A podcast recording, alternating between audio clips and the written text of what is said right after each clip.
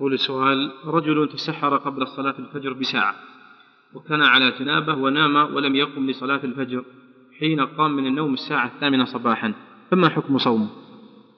غسل الجنابة يجوز بعد الصبح النبي كان يأتي أهله ثم يغتسل بعد الصبح لا حرج في ذلك جامع في الليل ثم طلع عليه الفجر ولم يغتسل ثم اغتسل لا حرج لكن كونه ينام إلى طلوع الشمس هذا يجوز لا يؤخر صلاة الفجر يجب أن يصليها في الوقت مع المسلمين يجب أن يغتسل في الوقت ويصلي مع الناس صلاة الفجر.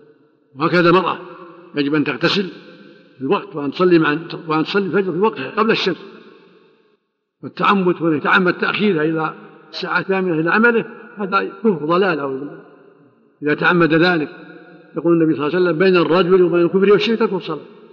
ويقول صلى الله عليه وسلم العهد الذي بينه وبينهم الصلاة فمن تركها فقد كفر. الواجب على المؤمن أن يحذر ذلك وأن يصلي الصلاة في وقتها وإذا كان رجل يجب أن يصليها مع الجماعة في المسجد ولا يجوز تأخيرها لا الفجر ولا غيره. نسأل الله السلامة.